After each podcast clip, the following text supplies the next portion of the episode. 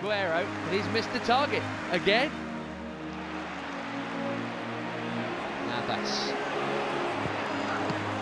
awkward own goal right on half time. Nothing that Gary Cahill could have done about that. But the crosses have been improving, and one of them in the 45th minute has found its way into Chelsea's net. City one up.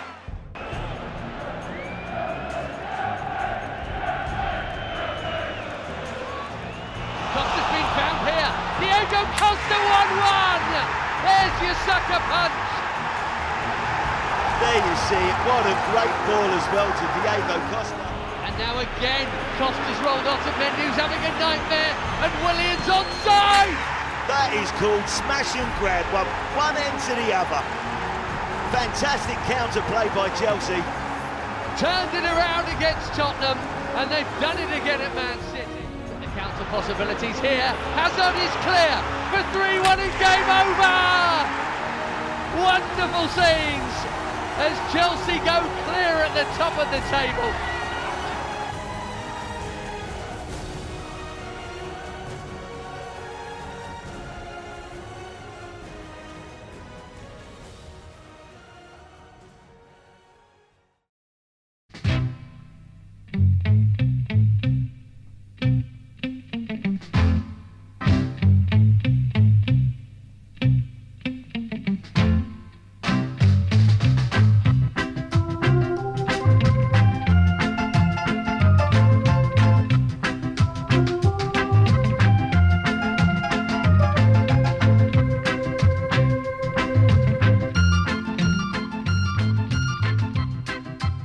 Då får jag hälsa er hjärtligt välkomna till avsnitt nummer 41 i ordningen av den CSS-producerade podcasten CSS-podden.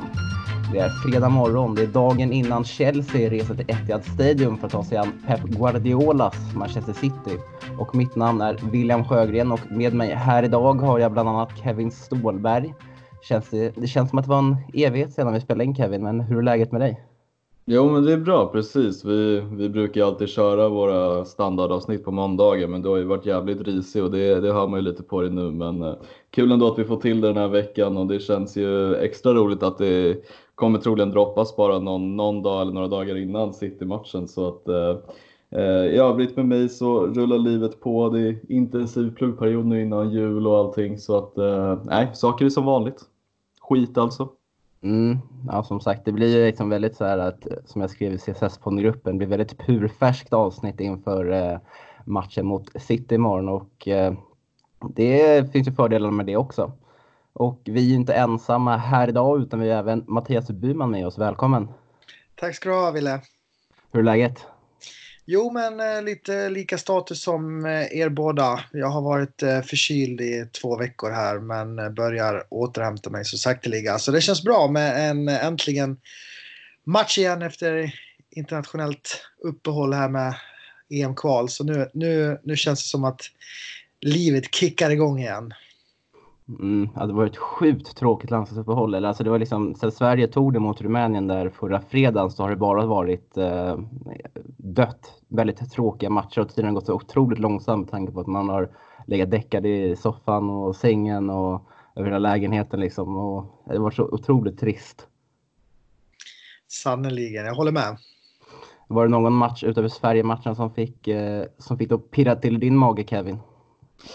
Ja, nej, alltså det var ett riktigt jävla trött uppehåll. Jag var, jag var rätt taggad på att se lite nya, eh, lite nya spelare i startelvan för Sverige mot Färöarna, men det, nej, det kittlade inte till i pungen när man såg den matchen direkt. Det var riktigt trött match, men eh, ja, nej, jag vet inte, just som du säger, det här landslagsuppehållet, det, nej, det var ingen, ingen speciell match som jag fastnade på. Det var, jag kollade lite av England-matchen just för att bara se några Chelsea-spelare, men nej, som sagt, det var inget, inget speciellt roligt.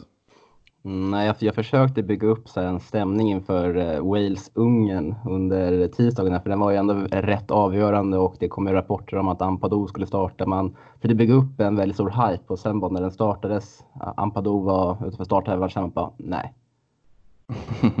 jag skiter i det. Jag skiter i det. Nej, men eh, väldigt, eh, eller det var ju kul. Det var en, det var en helt okej okay match, men det är inte de matcherna som man egentligen vill se. Men i dagens avsnitt i alla fall så kommer vi att gå igenom det som hände ett par mil från Stamford Bridge tidigare i veckan. Den tidigare Chelsea-tränaren José Mourinho gjorde det han aldrig sa att han skulle göra. Skriva på för en av Chelseas största rivaler och i detta fall Tottenham. Och imorgon ska Chelsea utkräva revansch från den oförlåtbara 6-0 förlusten man åkte på på Etihad Stadium förra säsongen. Och det är väl något ett av Chelsea, det är väl något ett Chelsea som kommer med ett bra självförtroende ska klara av, eller? Vi ger alla förutsättningar inför den matchen och tar i vanlig ordning ut varsin felaktig startelva. Men det känns som att någon måste pricka rätt nu. Allt detta innan vi tar oss, in, tar oss an lyssnarfrågorna ni har ställt oss i vår Facebookgrupp. Detta och mycket mer i CSS-podden. Nu kör vi!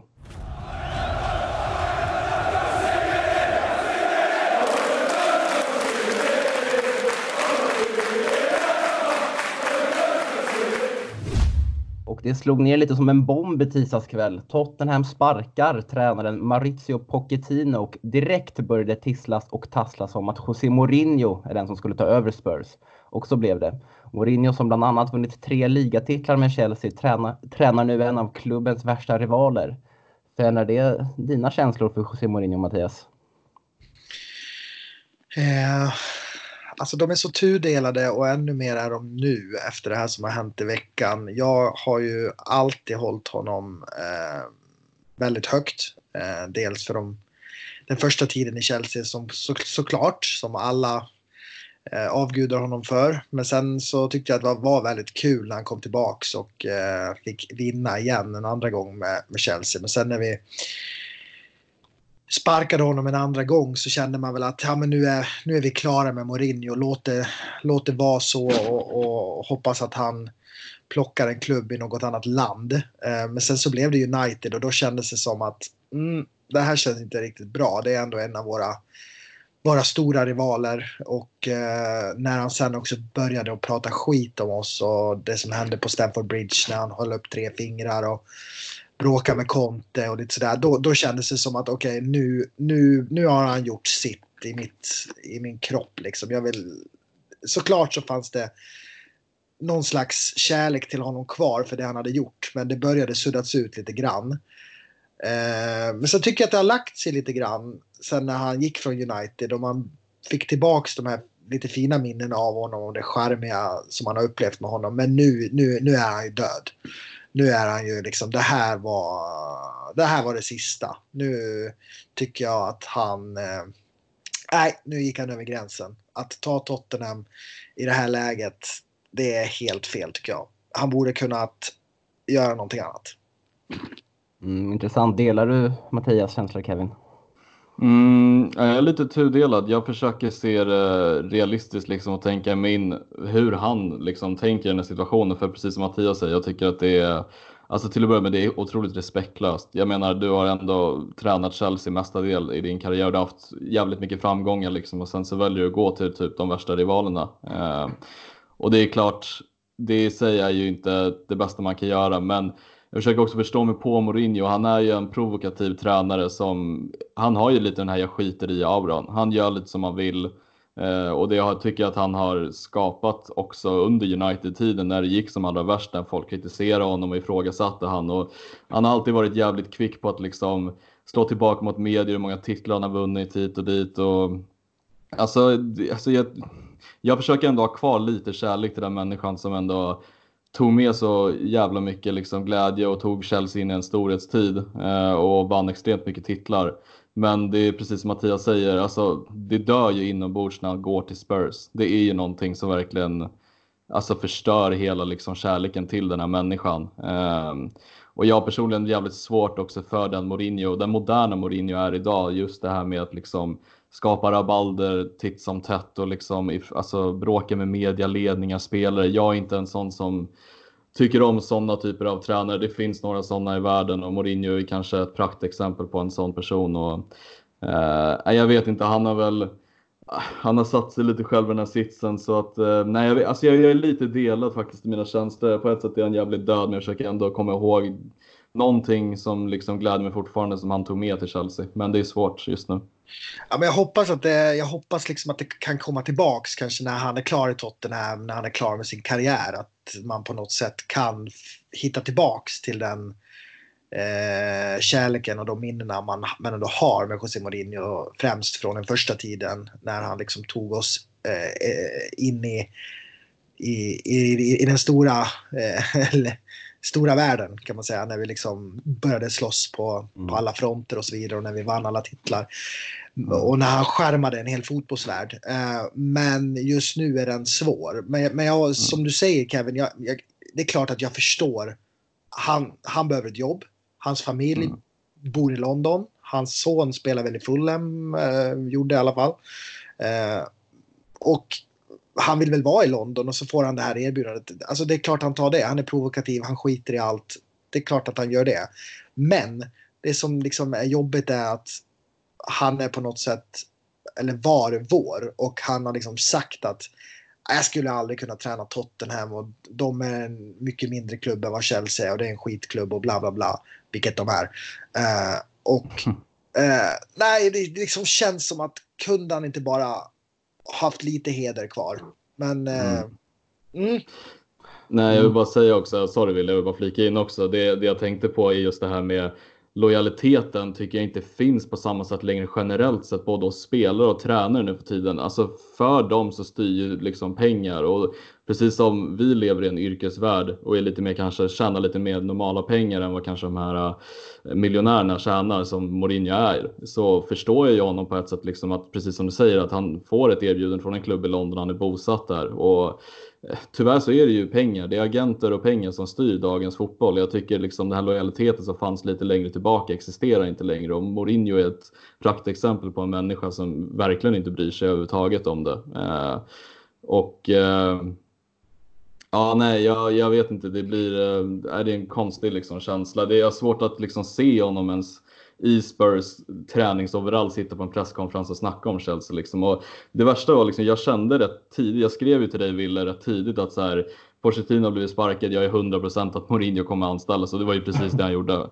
Alltså han blev ju verkligen anställd när, kvällen efter liksom, eller morgonen efter så att det, nej, jag vet inte, jag hade en konstig känsla i magen och det verkade stämma också så att, nej märkligt. Mm. Ja, man ska, vara, man ska vara glad om man får spelare och tränare som som verkligen är lojala som du säger Kevin. Det är väldigt mm. få, få i dagens fotboll som, som är det. Det är ju... Eh, vi får ju se liksom hur, hur, hur framtiden ser ut när det till exempel, eh, om vi pratar Frank Lampard, när han går mot slutet i sin Chelsea-karriär, för det kommer såklart ske. Nu ska vi inte prata om det, men jag menar hur, hur ser hans framtida karriär ut? Han är ju fortfarande på, på liksom sitt, sitt andra uppdrag här i Chelsea. Det är klart att han kommer vilja gå vidare. Kommer han gå då till något annat land eller blir han tvungen att ha någon annan klubb i England? Och samma sak när vi pratar John Terry som var väldigt stor och valde bort Premier League-klubbar när han lämnade Chelsea och gick till, till Aston Villa för att de spelade Championship för att han inte ville möta Chelsea. Väldigt respektfullt. Eh, men vad händer med honom senare och så vidare. Så att det är sånt där man inte vet. Och, och som du säger, allt, allting styrs av pengar och eh, hur man vill. Så att man får väl bara acceptera det, men, men det känns ju fruktansvärt. Men den här lojaliteten som ni är inne på gentemot, jag tänker framförallt han kanske inte är så väldigt, han är inte så lojal mot själva eh, mot klubben men mot supporterna. För jag tänker att han kom till Chelsea där 2004, var kvar, fick ju sparken där efter att han var lite oense med Roman Abramovic där i början av säsongen 07-08. Och efter det så hade han hade ju Chelseas fulla, upp, eh, Chelsea fulla uppbackning ända fram till att han tog över igen och det kändes som att vi skriver vi skriver ett nytt kapitel nu. Han får sparken, Chelsea-supporterna backar upp honom eh, ändå. De ville ha honom kvar. Det var liksom, kommer ni ihåg de här banderollerna på arenan? Där så då, så här, de tre mm. råttorna var ju Hazard, Fabregas och Costa som inte hade, eh, som inte hade eh, man, som inte hade gått under José Mourinho där och inte backat upp honom med, med usla, med usla eh, prestationer. Supporterna var på Mourinhos sida. Han tar United och det känns där som att han börjar vända då sin frustration mot eh, Chelsea som fotbollsklubb mot supporterna som ändå alltid så här backat honom och det är liksom där min sko skaver rejält. Det var liksom där som fick mig, eller som, som gjorde han död för mig liksom. För att liksom vi supportrar som alltid stått bakom honom men det, det, det är mot oss han går på nu, inte mot klubben. Så jag förstår Nej. liksom inte hans agenda där. Nej, jag vet inte heller. Jag tror att det handlar väl mer om att när han väl var oense med Roman och lämnade andra sessionen så tror jag att just hans kanske provokativa beteende var ju mer riktat mot klubben. Men när väl supportrarna liksom fick känna på hans eh, provokativa sätt så ville ju supportrarna svara på något sätt och då blev det ju liksom en, en fight mellan supportrarna och Mourinho. Och hela den här liksom historien när han kommer tillbaka till The Bridge och visar upp tre fingrar. För mig, alltså redan där kände jag att det här är inte den Mourinho jag en gång i alla fall dyrkade som fotbollstränare. Det finns inte för mig längre. Han, han har två olika sidor. Jag tycker att han var en Liksom, alltså han, kanske, han var kanske provokativ och alltid har varit det, men det är inte på samma sätt och i samma utsträckning som han är idag. Idag har han ett hävdelsebehov. Han behöver hela tiden hävda sig med hur många meriter han har vunnit och så vidare och så vidare. Även fast han är fortfarande extremt smart och duktig fotbollstränare. Men hans personlighet har ju förändrats en hel del. Han känner ju att alla är emot honom hela tiden och så vidare. Och det, det spyr jag lite på. Jag är jävligt trött på det faktiskt. Ja, men samtidigt också när mot eh, United borta där under Contes titelsäsong efter Chelsea förlorade på Old Trafford med 2-0 och han går liksom och pekar på eh, Uniteds klubbmärke eller eh, efter matchen och man fattade liksom ingenting och det var ju upprinnelsen till det var ju liksom hela den här Conte Mourinho-sagan som fanns som satt ju liksom och anklagade varandra på presskonferensen med ändå José Mourinho i spetsen som drog upp massa gammal historia om att Conte liksom att, att han är fuskare i grunden och bla bla bla. Så det är en, han är så extremt kont kontroversiell och jag, tänker att, och jag tänker att han allt som oftast riktar det mot fel människor på något sätt. Och jag tycker det känns så otroligt tråkigt med tanke på ändå vilken legend han ändå var i Chelsea och som han kunde förbli.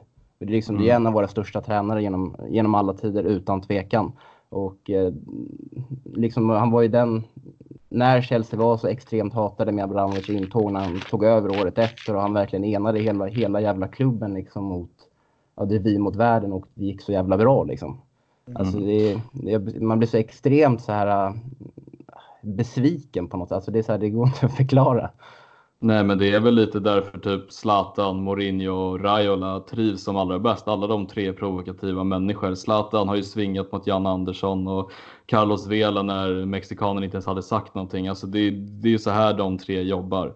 Och det är så de, de gillar att stå i centrum, de gillar att vara provokativa och de känner ju att alla är emot dem hela tiden. De bygger ju upp en stämning som inte existerar till att skapa den stämningen. Och det, är, det är ett tragiskt sätt att bygga ett rykte på tycker jag. För jag tycker liksom jag uppskattar verkligen människor med heder och alltså, ge, ge liksom all min respekt till. Jag tyckte Pochettino var en respekterad människa oavsett om han tränar Spurs eller inte. Det var en extremt bra taktiker och en bra fotbollstränare. Så verkar det väldigt sympatisk och kärleksfull. Mourinho är ju det motsatta. Mm. och eh, det känns ju också som att det är eh, väldigt högt gamblat av eh, Tottenhams sportchef Daniel Levi, Levi, vad heter han? Eh, och, eh, för jag tänkte, det är ju, det är nog, det är, det är nog rätt dyrt att sparka på Coutinho med tanke på hans nya kontraktslängd. Mourinho är väldigt kontroversiell, han får säkert bra betalt. Tottenham har en ny dyr arena och de är ju en bit ekonomiskt ifrån de övriga topp 6-lagen. De har Eriksen på ett utgående kontrakt och kommer inte kunna casha in där. Och det känns verkligen som att det här kan ju gå verkligen ett käpprätt åt helvete för Spurs ifall de inte lyckas nu. Ja, men det som är så konstigt är ju att, att eh, de valde i stort sett att avstå från att köpa spelare i sommar trots att Pochettino ville, ville köpa lite spelare för att eh, växla upp ännu ett steg. Och eh, Tottenhams ägare Daniel Levy eller vad man nu säger, eh, han valde då att säga nej för, han, eh, för de har så mycket skulder i sin arena och de måste komma ikapp. Och så väljer man att sparka på Coutinho som kostar pengar och så väljer man då att ge eh, Mourinho dubbla lönen. Eh, skrivs det om eh, att han har fått.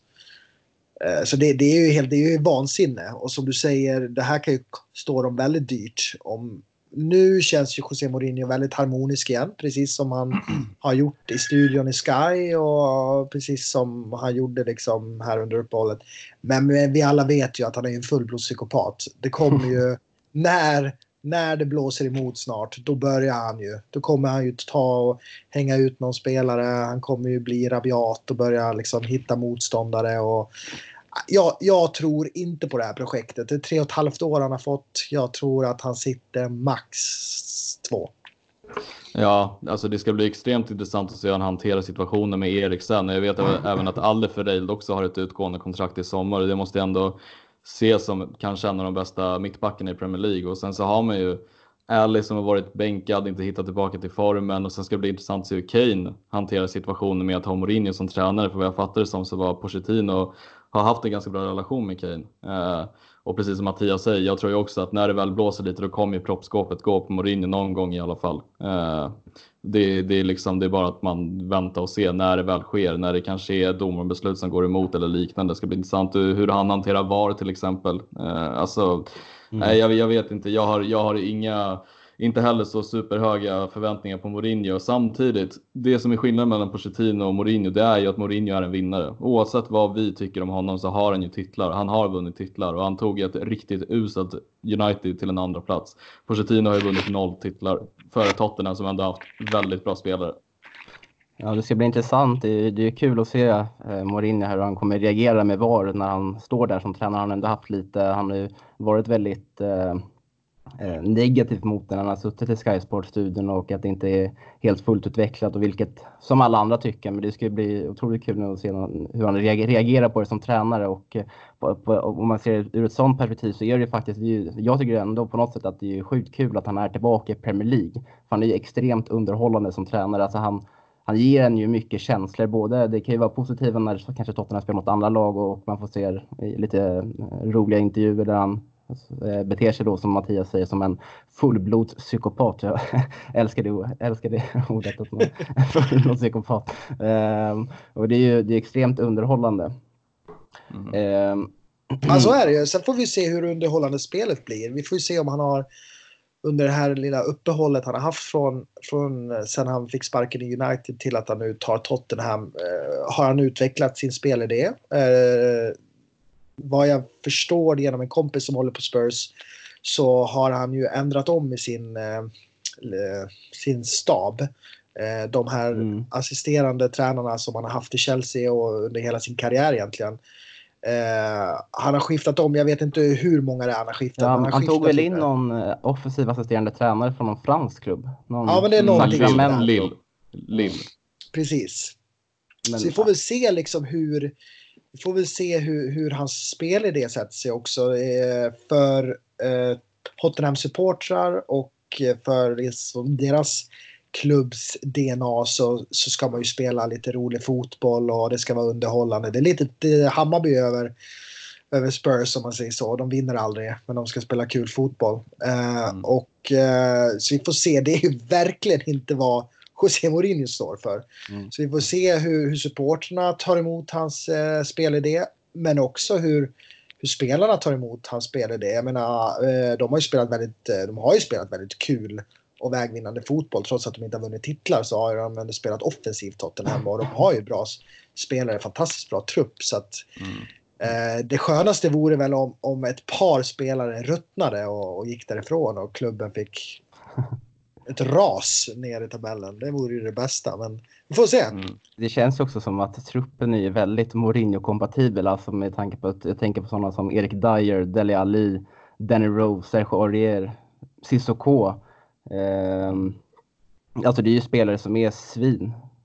Som nu kommer mm. tränas av ett svin. Eller så här, men, som, men som ett svin så här, som man, ja, men på något sätt som man älskar att ha i egna laget men som man hatar att möta. Mm. Och det ska bli ja, kul det... att se liksom, eh, också den konstellationen på något sätt. Mm. Ja. Det ska också intressant att se. Jag vet inte, jag har inte så många Spurs-kompisar, men jag tänker också lite så här. Hade jag varit Spurs-fan idag och tagit Mourinho idag, jag hade ju inte uppskattat att ha honom som tränare istället för Pochettino. Sen förstår jag att Pochettino inte haft en bra start på säsongen, men alltså det är ju inte långt, eller det är inte för så jättelänge sedan de var i final mot Liverpool i Champions League för mig känns det konstigt liksom att gå från Pochettino på ett halvår till Mourinho som tränare, typ den mest provokativa tränare du kan anställa. Alltså det jag vet inte, jag hade inte nog varit nöjd om jag var Spurs-fan, men vem vet, vi får se vad som händer. Det är de inte heller. Jag, eh, jag, jag har ganska bra kontakt med tre stycken, eh, tyvärr, nära kompisar som... Och, och äh, de var ju... Det var ju hjärtekross här när, när han fick sparken och sen när det uppdagades att det blev Mourinho så var det ju liksom vad är det som händer? Och eh, så att eh, är det är klart och det sägs ju att eh, både ordförande Daniel Levy och Mourinho kommer bli utbuade här framöver. Så att eh, ja, vi får se om det, det kanske blir en sån här eh, Chelsea när vi anställde Rafa Benitez när han blev mm. utbuad och utsjungen varenda match. Hills Roman tog eh, förnuftet till fånga och eh, avsatte honom till sommar. Så vi får se. Anställde José Mourinho istället. Ja, precis. men vi, ja, vi får se. Vi ska inte fastna allt för mycket i Spurs, men jag tänker att eh, Eh, som du säger, dina närmsta Tottenham-polare där blev väldigt eh, hjärtekrossade när Pochettino fick gå. Tror du att reaktionen hade varit annorlunda från den om till exempel en Allegri hade tagit över? För att eh, det jag läst mig till de senaste dagarna var att, att Pochettinos själva engagemang och energi har varit väldigt låg under hela hösten och han inte har liksom haft drivet, fra, drivet för att eh, ta klubben framåt. Nej, men precis. Och det ligger ju, det grundar sig ju väldigt mycket i att han inte har fått det han har velat ha. Eh, han har jobbat med väldigt små medel i många år och gjort det väldigt bra. Tagit upp egna produkter, lite som i den situationen som vi är nu i. Eh, och, och, och, med det har blivit väldigt uppskattad och hyllad och, och älskad av, av supportrarna. Så att, eh, och ehm, och framförallt spelat också en, en rolig fotboll.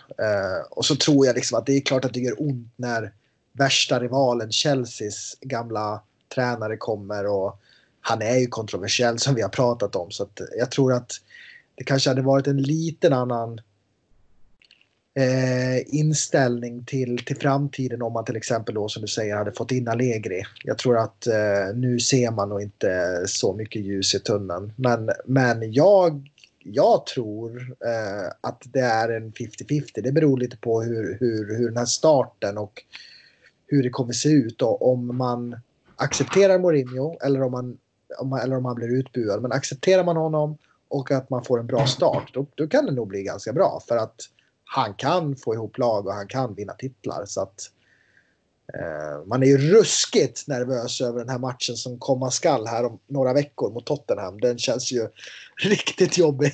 Ja, 22 december där på Stamford Bridge. Kevin, vad tror du, vad tror du, tror du att Mourinho kommer lyckas i Tottenham? Jag tror inte, jag tror att han kanske får ihop det till en, låt oss säga en sjätteplats eller liknande det här året. Men får han de spelarna han vill ha till sommaren som kommer så tror jag absolut att han, då har han i alla fall alla möjligheter att lyckas. Sen ska det bli intressant att se, precis som Mattias säger, han har haft ett litet uppehåll, han hade en riktigt eh, kass liksom, vistelse hos United, förutom andra platsen. Så att det ska bli kul att se vart han än står någonstans som tränare. Men får han rätt spelare och får bygga sitt lag på det sättet han vill spela, då tror jag absolut att det, det, det är en vinnare. Då tror jag liksom att han kan absolut vara med och slåss om titlar. Men jag har dock svårt att se Spurs slå Liverpool och City i racet om att vinna ligan nästa år. Alltså jag har jättesvårt att se det. Mm, spännande hur som helst och ehm, som, som sagt då så kommer då Mourinho och Tottenham på besök till Stamford Beach då den 22 december och eh, nu riktar vi blickarna mot Chelsea. Du vet väl om att du kan bli medlem i CSS? Via vår sida på Svenska fans kan du läsa om hur du blir det och vilka förmåner det ger. Så gör som 800 andra och bli medlem du också.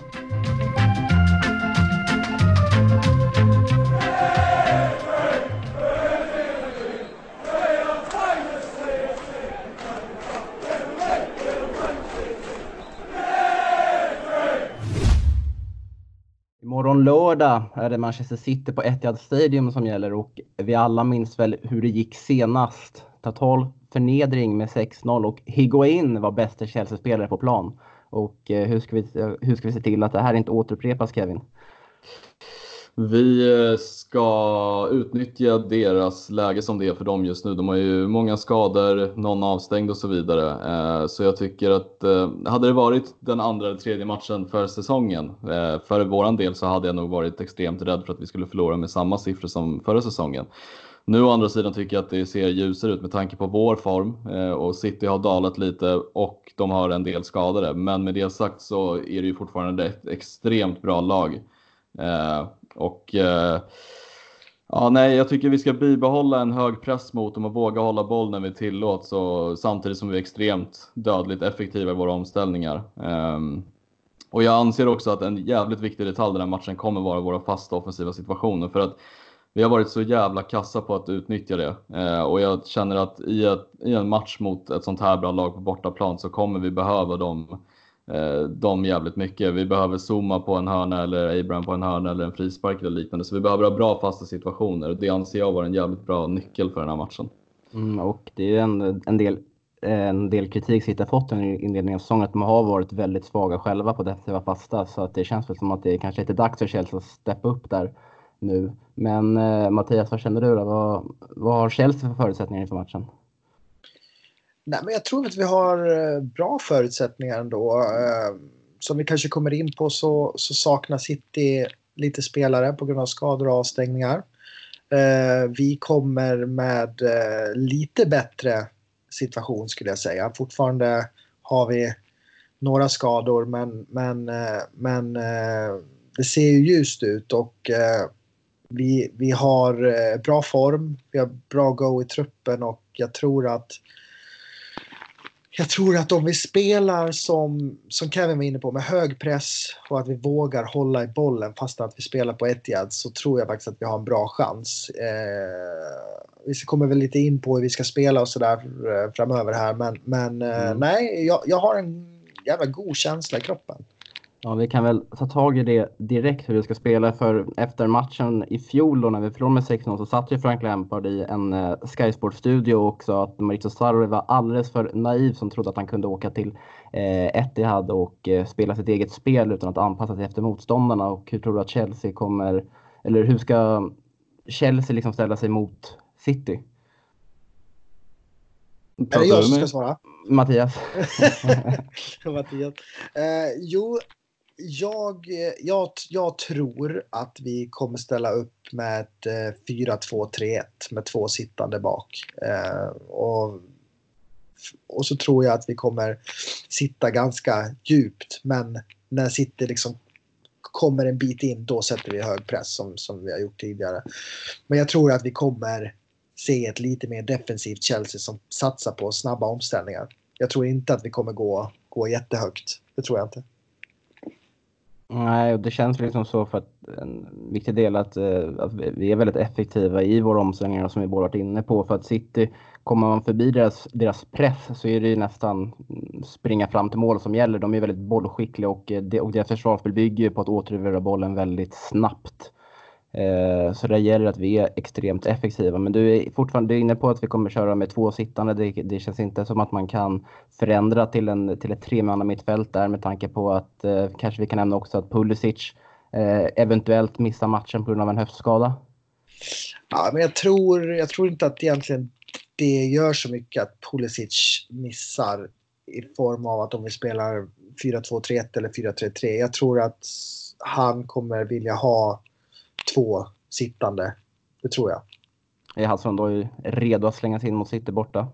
Det är han inte. Jag tror inte Hudson Odoi kommer få starta. Jag tror att han eh, kommer få hoppa in om vi ligger under. Vad tror du Kevin? Uh, alltså tänker du generellt med laguppställning eller vilka som spelar?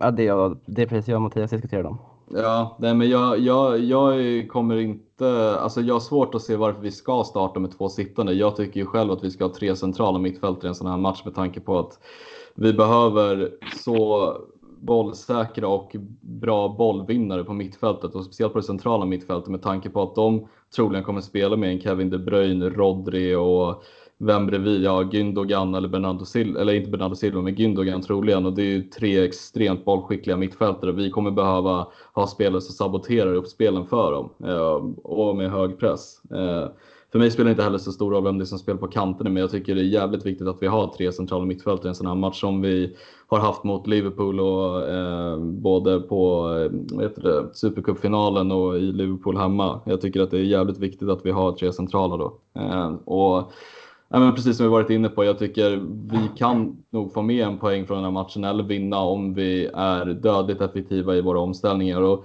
också City kommer vilja ha mycket boll. Då tycker jag att man ska låta dem ha bollen också och anpassa sig efter dem. Men jag tycker också att vi inte heller ska bli för naiva och backa för mycket hem utan att vi ändå har spelare som orkar pressa. Mount har ju varit extremt bra på att pressa och att vi har liksom de här tre centrala mittfältarna som hjälper till Mount i pressen eh, och att Abraham får springa arslet av sig där uppe. Jag tror, eh, jag tror att får vi till en riktig krigarinsats så kan vi ta poäng från, från City i, med det skedet de är i säsongen med sina skador och formsvackor.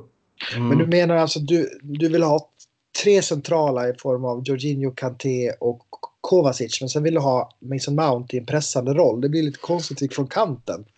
Ja, alltså för jag tycker typ inte att det är så konstigt för Mount har ju utgått från kant tidigare och gått in i mitten jävligt mycket haft en fri roll och jag tycker ju att tre centrala mittfältare med en Mount som rör sig lite, lite in mot mitten och en William som ligger på kanten eller också har en liten fri roll. Jag, jag gillar ju när kantspelarna får röra sig lite som de vill och jag tycker Mount är jävligt duktig på att leda pressen, men med det sagt behöver det inte vara just han som leder pressen. Men jag tycker det är extremt viktigt att vi har tre centrala mittfältare i alla fall, som alla tre är extremt bollskickliga bollvinnare, men också passningsspelare.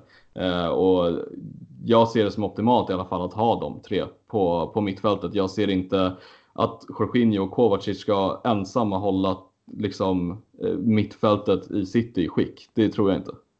Ja, jag jag håller med dig. Alltså, min favorituppställning är 4-3-3. Jag tycker den mm. är liksom bäst. Men det som jag tror, eh, varför jag tror att vi kommer spela 4-2-3-1, det är för att jag tror att Lampard vill ha Mason Mount i mitten eh, med, sin, med sitt fantastiska pressspel. För att han ska störa, eh, nu är det ju Rodri i första hand som spelar där. Och så kommer ju Bröne droppar oftast neråt så här och hämtar boll. I det hålet där tror jag att han vill ha Mason Mounts pressspel. Eh, mm. så jag, jag, tror att han kommer gå på den, den hållet. För att spelar vi 4-3-3, vare sig man vill eller inte, så visst kan Mason Mount och William komma in i planen i det offensiva, men när vi spelar när, när vi inte har boll, då kommer de behöva ligga ute i sina korridorer för att mm. vi ska hålla ihop det laget. Så att då kommer vi inte få nytta av Mason Mounts pressspel. Så att, ja, det är svårt. Vi får se hur det blir. Mm. Jag, mm. jag, eh, men jag vill ju definitivt se Kanté.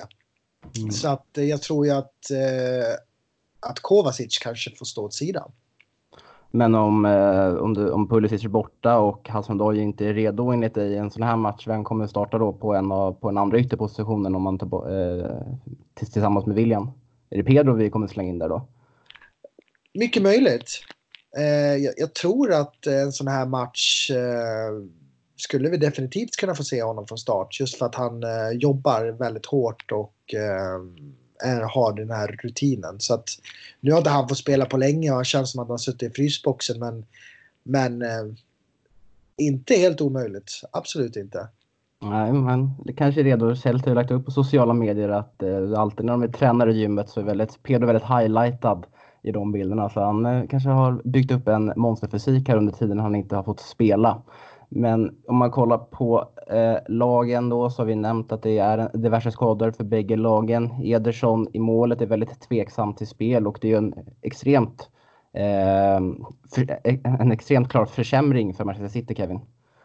Ja, nej definitivt. Alla, alla kunde ju se klart och tydligt när Bravo stod i mål vad det är för skillnad på de två målvakterna. Jag menar Ederson är ju en världsmålvakt medan Bravo är en, ja, knappt att han håller Premier League-klass. Det var extremt stor skillnad och jag tror att City också som är ett av världens mest bollskickliga lag trivs som allra bäst när man har Edersons uppspelsfötter. Och det unika med honom är att han kan även slå djupledsbollar på anfallare med tanke på det tillslaget han har. Så att eh, det kommer vara ett kännbart tapp för City och jag hoppas vi kan utnyttja det. Om det är nu så att Ederson inte kommer till spel, vilket vi hoppas att han inte gör. Mm, och i backlinjen där så hittar vi då Laporte och Sinchenko i City som kommer missa och eh, det är, Laporte är ju enligt mig det är ligans, en av ligans bästa försvarare. Eh, och eh, så spelar vi, och man har ju sett hur skakiga eh, City ändå har varit defensivt när de, när de har haft borta både han och John Stones och åtta män, alla, alla var skadade där.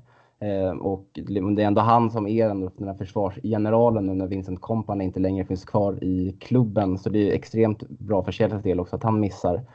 Eh, där framme så har vi också, är också Bernardo Silva borta för City och sen är Sané även uppskriven på långs, eh, på långtidsskadelistan efter den här, han drog korsbandet i Community Shield där i början av säsongen mot Liverpool var det väl? Mm. Eh, så han är också definitivt borta, men det känns ändå som att de har ju ändå så extremt många alternativ där framme så det spelar egentligen ingen större roll om Bernardo Silva kanske missar en match för, på grund av avstängning liksom. Nej, de har ju ett väldigt, väldigt eh, slagkraftigt lag ändå. Jag tror att off offensiven eh, Bernardo Silva till trots en fantastisk fotbollsspelare så tror jag att det är som du var inne på Ville Laporte som är deras eh, eh, eh liksom största tapp. Tillsammans med eh, e- Ederson i mål. Så det är nog försvarsspelet vi ska rikta in oss på att utnyttja misstag. För blir det Otamendi och John Stones så är inte det någon hög kvalitet.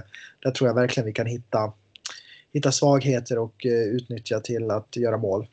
Mm. Jag tycker det är väldigt viktigt också att poängtera att det jag tror, vad jag har på känn i alla fall, för de har ju valt att spela hellre med Fernandinho bredvid antingen Stones eller Otamendi på, på mittbackarna. Då tycker jag det är väldigt viktigt att utnyttja Fernandinho för att han är relativt mycket svagare som mittback och han har också en tendens att dra på sig onödiga tacklingar och straffar för den delen också så att man verkligen ser till att utmana honom en mot en. Det är absolut en bra mittfältare men han börjar ju komma till åren, han börjar tappa snabbhet och som mittback inte hans starkaste position. För jag tror att han kommer starta den matchen som mittback framför Stones eller Otamendi för varken Stones eller Otamendi har imponerat eh, när Laporte har varit borta.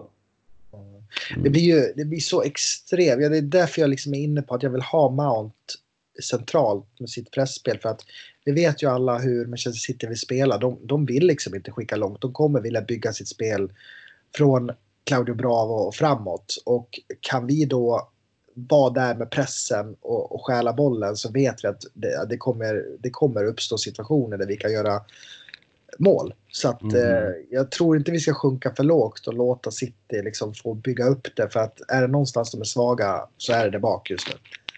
Ja, om vi ska se lite till Chelseas försvarsspel då, så en liten snackis har ändå varit att eh, Aspilicueta fick sitta bänk i formen av Reece James här mot Crystal Palace. Hur tror ni att Frank Lampard kommer tänka mot City? Kommer Reece James få fortsatt förtroende eller slänger man in en, en Aspilicueta då Mattias? En gång till, nu försvann du lite grann. Jaha, Eh, Eh, kommer man slänga in eh, eh, en Reece James framför Aspelekueta mot Manchester City borta? Som man gjorde mot Crystal Palace? Jag tror att Aspi spelar från start faktiskt. Jag tror att i en sån här match så är det, är det viktigt att uh, spela rutin före dubbel entusiasm. Även om Reece James gjorde det jättebra senast så tror jag Aspi tar, tar startplatsen. Mm. Och i övrigt så känns det väl inte som att det är något snack i backlinjen utan det lär väl vara med Rydiger fortsatt borta så känns det som att Zoom och Tomori fortfarande är tokgivna. Eh, och sen så även för att kanske Alonso kanske är lite bättre defensivt än Emerson, det är väl argumenterbart åt båda håll där, så är väl ändå Emerson det givna alternativet till vänster Kevin. Ja, jag skulle nog säga att Emerson är bättre än Alonso defensivt. Jag tycker inte Alonso är bra defensivt överhuvudtaget. Jag tycker han styrkar i offensiven. Så att Emerson Men han är ju är... lång ju. Jo, absolut, men det är också det vi kan peka på hela tiden i defensiven, att han är lång, men han är fortfarande urkast defensivt. Tycker jag i alla fall. Han missar markeringar och glidtacklingar som han inte lyckas med och filmar rätt mycket och försöker få med sig frisparkar. Så jag tycker Emilsson ska vara det givna första valet. Eh, ja. Och jag tror inte det ska vara någon tvekan heller för. Nej, såklart också med tanke på, på hur snabbt vi ska ställa om också så Emerson ändå bevisat också att han har väldigt fina fötter också. Kan lägga ändå bollar snabbt upp och kan, kan även snabbt komma med upp i anfallen också själv. Så att det känns väl också som det är rätt eh, givet. Men i Chelseas skadelista då så hittar vi då Christian Pulisic som vi har benämnt och han åkte inte ens med USA till landslagssamlingen där eh, utan han drog, eftersom han drog på sig en höftskada mot eh, Crystal Palace och det har varit lite snack här i Eh, Eh, på sociala medier och i diverse eh, tidningar från England att han kommer missa matchen. Vi kommer nog få lite mer svar på den frågan när Frank Lampard håller presskonferens lite senare i eftermiddag inför den matchen. Men i övrigt som vi sa, Rydiger är borta och Loftus-Cheek är fortfarande borta. Och sen är det också lite ovisst kring Ross Barkley. Så Mattias, hur ska vi ställa upp mot City? Ja, eh, som sagt, backlinjen har vi nog satt va? Eh, mm. Aspelsketa i mål. Eh, nej, Kippa. Nej, Kyle Walker hoppar in. ja, precis. Vi, mm. vi kör lite, vi kör lite nytänk här. Nej, men eh, Kepa i mål, Aspik till höger, Zuma, Tomori i mitten eh, och eh, Emerson till vänster. Och sen som sagt så tror jag på att eh, vi eh, går med eh, Jorginho Kanté eh, sittande Mount eh, som, eh, som spets där med pressen, eh, med viljan. Och sen så, så är jag ju dock kluven där då, men, eh, men jag kanske tror att eh, jag tror att det blir antingen Hudson och Doy eller Pedro då. Men eh, jag går på Hudson och sen så tar jag Abraham. Mm, Kevin? Jag har ju en snarlik backlinje, behöver inte nämna så mycket mer där, den har vi spikat. Sen så har jag mina tre centrala mittfältare där jag tycker Kovacic förtjänar att få spela. Tycker han har varit en av säsongens bästa spelare med eh, Jorginho och Kanté. Och sen så har jag valt William, Abraham och Mount i en fri roll och jag tycker att vi ska utnyttja Kanté den här matchen i en högre roll för att kunna pressa, inte för att ligga som en offensiv tia, men att kunna pressa högt tillsammans med Mount, Abraham och William. Um, så att det är min elva.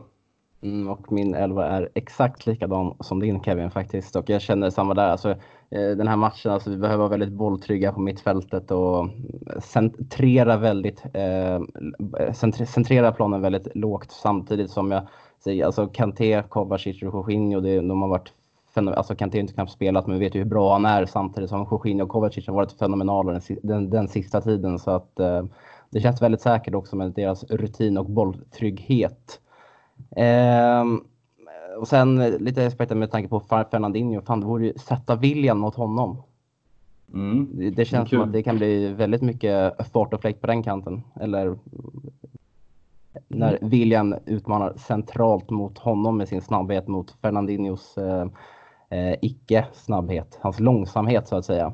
Men eh, om vi får tippa varsitt resultat Mattias, hur låter det från ditt håll? Oj. Eh, hjärta eller hjärna? Får, får man eh, tippa två eller? Eh, ja men kör. kan du gardera dig? Ja precis. Nej men mm. eh, jag tror eh, att det blir en eh, ganska målfylld tillställning. Så att eh, jag tror på jag tror på 2-2. Kevin? Jag tror på 1-1.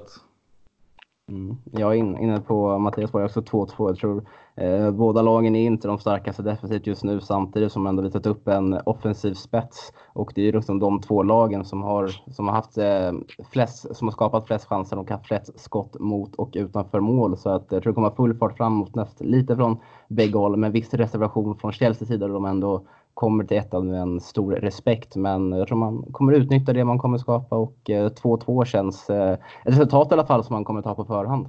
Eller? Ja, def definitivt. Ja, definitivt. Det tror, men jag tror vi är ju vi är supernöjda med att komma ifrån ett ett kryss. Däremot är det katastrof för City mm. för de, de har verkligen kniven mot strupen nu. De måste ju vinna för att uh, haka på så gott de kan med, med Liverpool i toppen. Så att, Eh, Eh, vi kommer att få se ett riktigt taggat City, tyvärr.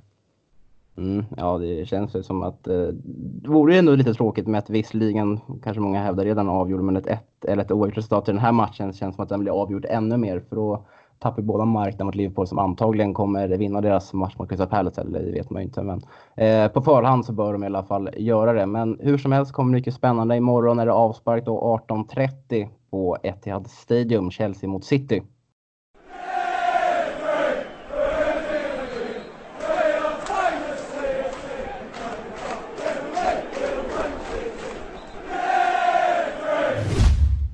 Och som vanligt så har det rassat in frågor i vår Facebookgrupp och denna vecka väldigt intressanta frågor tycker vi. Men först kanske det ska bara tåla att nämnas här lite kort att eh, samtliga spelare i Chelsea som repres representerar sina europeiska länder har tagit sig till det eh, Europamästerskap som kommer att hållas i hela Europa nästa sommar med eh, förutom då Gil Billy Gilmore men, eh, som representeras i Skottland men de har fortfarande en chans Eh, Eh, då de eh, gjorde det bra i Nations League och kommer få en ny, en ny chans att kvala in till eh, det i mars. Men lyssnarfrågorna och med City-Chelsea på tapeten så har vi en eh, fråga här från Balsar Högman Brantall som undrar vem i City hade ni helst sett i vårat lag? Och om vi börjar med dig Mattias. Ja, men just, just för tillfället om jag fick välja en spelare så skulle jag faktiskt byta ut Kepa mot eh, Ederson. För att jag tycker att vi, vi har en för svag målvakt för att uh, utmana. Uh, jag har kommit till den insikten här under det internationella uppehållet att uh, vi behöver byta ut Kepa. Mm, intressant. Vad tycker du Kevin?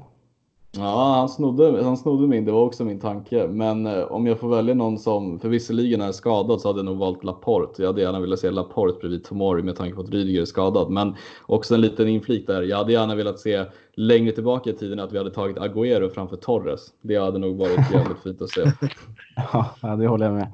Eh, ja, det känns, personligen så eh, suktar jag lite efter en mittbacks eh, eh, värvning. Jag tycker både Ederson och Laporte är klockrena alternativ. Men alltså, jag har en väldigt soft spot för Kevin De Bruyne och det grämer i mig som, som bara den att, eh, att vi släppte honom där 2013 eller vad det var. Jag tycker han är helt fenomenal på planen. Det är en av världens bästa spelare utan tvekan när han är i sin verkliga prime.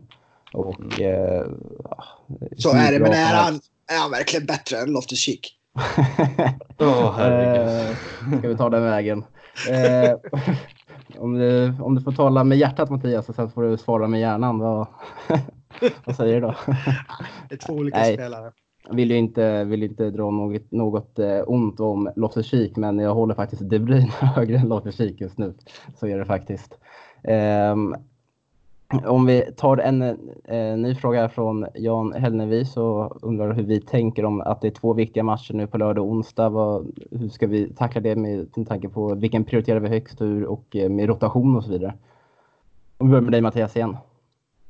Nej, men vi har sett tidigare under hösten att eh, Lampard eh, inte räds att spela eh, samma spelare i eh, ligan och sen Champions League till veckan. Så att jag tror faktiskt inte att eh, de flesta spelarna har ju faktiskt roterat en hel del under det internationella uppehållet.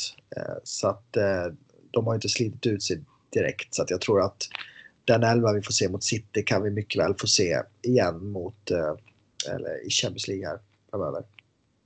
Kevin. Nej, det är inte Champions League. Det är, veck det är, är det veckomatchen? Eller? Nej, det är mot Valencia i veckan. Ja, precis. Det var det jag tänkte. Mm. Blanda upp veckorna här. Uh, nej, så jag tror, jag tror faktiskt inte att, uh, att vi kommer ta någon hänsyn där i och med att vi spelar på lördagen också och inte på söndagen. Så att, nej. Mm. Jag tror Champions League-matchen är på onsdagen också. Ja, så... absolut så kommer vi, han kommer inte att fundera på någon rotation här inte utan de som är bäst för dagen som Lampard tycker de kommer spela. Kevin? Mm. Ja, nej, jag instämmer bara helt. Jag jag tror att vi kommer se de två, alltså vi kommer se den starkaste laguppställningen den här matchen och mot Valencia. Jag ser ingen anledning, om det inte är någon skada möjligen, men eh, nej, jag tror inte det kommer vara någon skillnad. Nej, eh, jag tror inte det heller. Alltså jag tror att, eh, att Frank Lampard prioriterar båda de här matcherna lika högt. Kanske Valencia lite mer, det vet man inte med tanke på hur viktig den ändå är fortsatt spela i Champions League. Eh, men jag tror inte det kommer påverka hur han eh, resonerar kring eh, matcherna. Eh, om vi eh, tar en fråga från Josef Långberg här. Om vi får plocka varsin gammal Chelsea-spelare och kasta in i dagens trupp. Vem hade vi valt då, Mattias? Eh, jag hade valt John Terry. Eh, för jag tycker att det är där vi eh, liksom behöver, vi behöver en, vi behöver en kapten.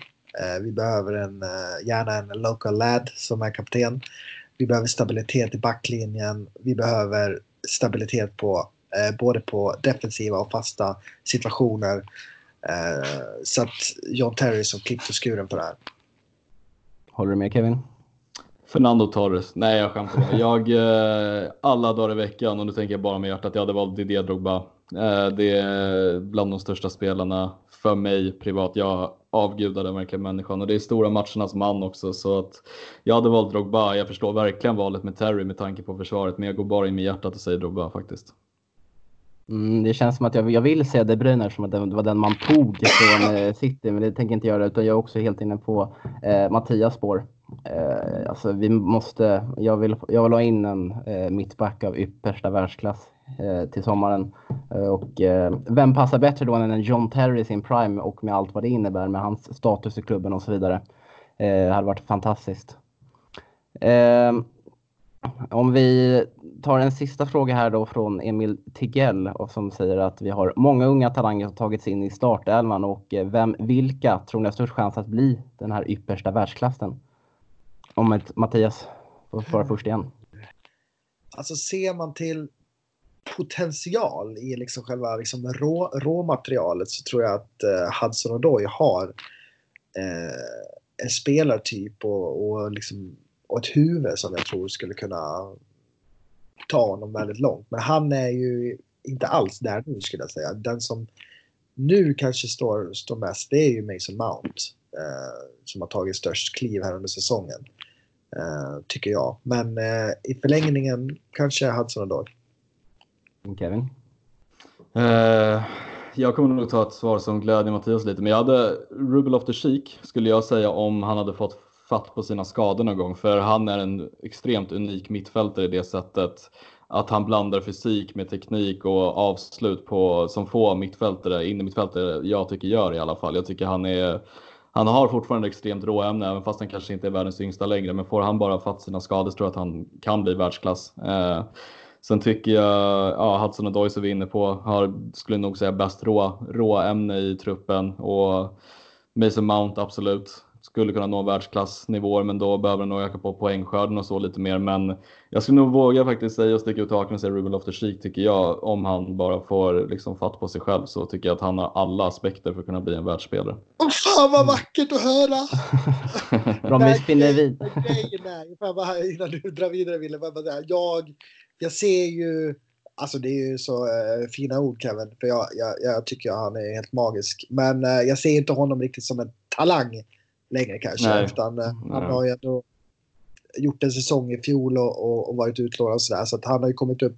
Men det är klart att han, han har ju, man kan ju se honom som en talang i och med att han har så mycket mer att ge om han blir skadefri. Mm. Det såg ju. Ja, exakt. exakt.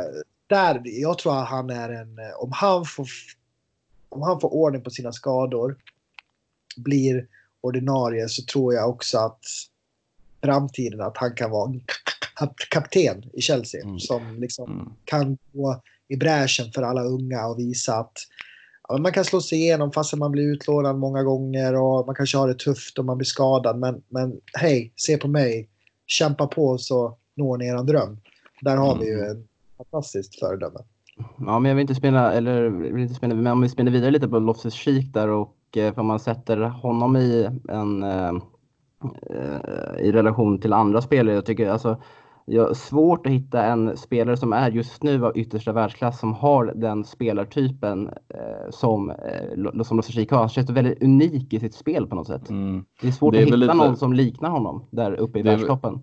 Ja, nej, men exakt och det är det jag menar med att ta en sån som Pogba. Han är både lång, väldigt stark fysiskt, bra kondition, teknisk. Det är väl någon similär spelare. Sen kanske inte de exakta spelartyper och personligheter, men en sån som Milinkovic Savic är väl lite lik. Sen är inte han på världstoppen, men det är också en otroligt stor, stark spelare som fortfarande kombinerar snabbhet och styrka på, på, alltså på ett sätt som innermittfältare typiskt inte gör och det är det jag tycker sticker ut med Loftus Cheek. För för mig ser han ut som en jävla bjasse, en tung liksom defensiv bollvinnare, men han har ju fantastisk teknik och liksom, alltså han har fortfarande alla råämnen för mig att kunna nå liksom världstoppen av innermittfältare. Men då är det ju som sagt att han måste få fatt på sina skador för att ju längre och större du är, desto lättare du drar på sig skador och muskelskador, speciellt med den spelstilen han har. Men eh, det är absolut en världsspelare om man bara får ta tag i allting. Men det som är så unikt också med, med Loftus-Cheek är att han säger ju själv i, i, en intervju här som jag läste för några veckor sedan att det är liksom dags för honom att, att hitta sin position och den kanske är, eller jag skulle säga att den är centralt på ett 4-3-3 mm. helst som han spelade under Sarri.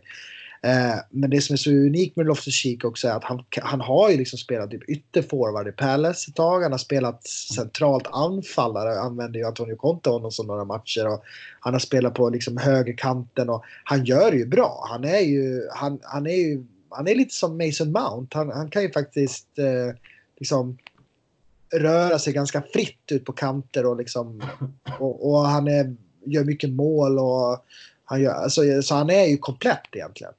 Mm. Nej, jag håller helt med. Men om jag ska svara på den här frågan då, originalfrågan, så det blir allt när Mattias är här och eh, nämns, då, då kan det ta ett tag. Men eh, eh jag tror också, som Mattias säger, Hudson Doy, om man ser till, sett till råmaterialet, jag tror att eh, både Tam Abraham och Mason Mount till exempel kommer bli extremt bra eh, Premier League-spelare men jag, just nu har jag väldigt svårt att se dem eh, ta sig till den absoluta världstoppen. Men om man se, ser till vad som har presterat nu för sin unga ålder så tror jag att, eh, absolut att han kan eh, ta sig till då en av de här topp topp tre, eh, top tre bästa världen på sin position utan tvekan. Det är ju som också vad ni varit inne på. Det är bara att ha huvudet på rätt plats och bara fortsätta köra på och utvecklas. Så har nog alla förutsättningar för att eh, nå dit. Eh, Intressant också att ingen nämner Reece James som ändå i supporterkretsar ja. Jag tror man har sett lite för lite av honom hittills faktiskt, eller? De, ja, ja, absolut. Men de flesta tror ju att han har det, det största liksom, råmaterialet i sig och att han Eh, Eh, från en från unga år. Liksom, att han har det här, att han har varit kapten och han har liksom huvudet med sig och han är dedikerad i sin träning och, och så vidare. Så att, eh, ja. Men är, in, är inte det också för att man har den här skeva världsbilden av att försvarare aldrig liksom är världsspelare på det sättet som anfallare eller offensiva mittfältare blir? Alltså en högerback ser man ju inte bli liksom världens bästa spelare. Alltså så tänker jag. Det är liksom, vadå, van Dijk vann liksom Ballon d'Or nu, men det är också så här det är väl första gången sen Cannavaro en försvarare vinner Guldbollen. Ja, det är bara Liverpool, och det är det där jävla Liverpool-runket som, som gör att ja, han exakt. vinner. Det är ju... Exakt. Nej, jag håller med. Det är, det är rätt. Rätt tänkt. Må så eh, vara. Eh, och eh, lite resterande frågor här så känner vi väl att vi har vävt in i eh, under, den, eh, under snacket tidigare. Så att börjar bli dags att runda av ifall inte ni har någonting mer ni vill tillägga. Om vi börjar med dig Mattias. Nej, gott. Eh, så tar vi tre pinnar imorgon. Mm, hoppas vi nog. Kevin? Nej, jag bara instämmer. Ja, absolut. Eh, tre pinnar imorgon, det är det, det är det vi önskar härifrån CSS-podden och säkerligen ni som lyssnar. Och jag får väl som vanligt då och vad som är så självklart uppmana er att ni ska följa oss på våra sociala medier, på Twitter, på Instagram och på Instagram heter vi Chelsea Sweden understreck official och på Twitter heter vi Chelsea Swe och så även följa vårt eh, arbete på Svenska fans där vi lägger upp artiklar dagligen om vad som sker och händer i Chelsea och kan redan nu annonsera att vi har eh, extremt fina planer då nu inför december månad där. Så stay tuned på det så får, vi, önska alla en trevlig helg. Ha det!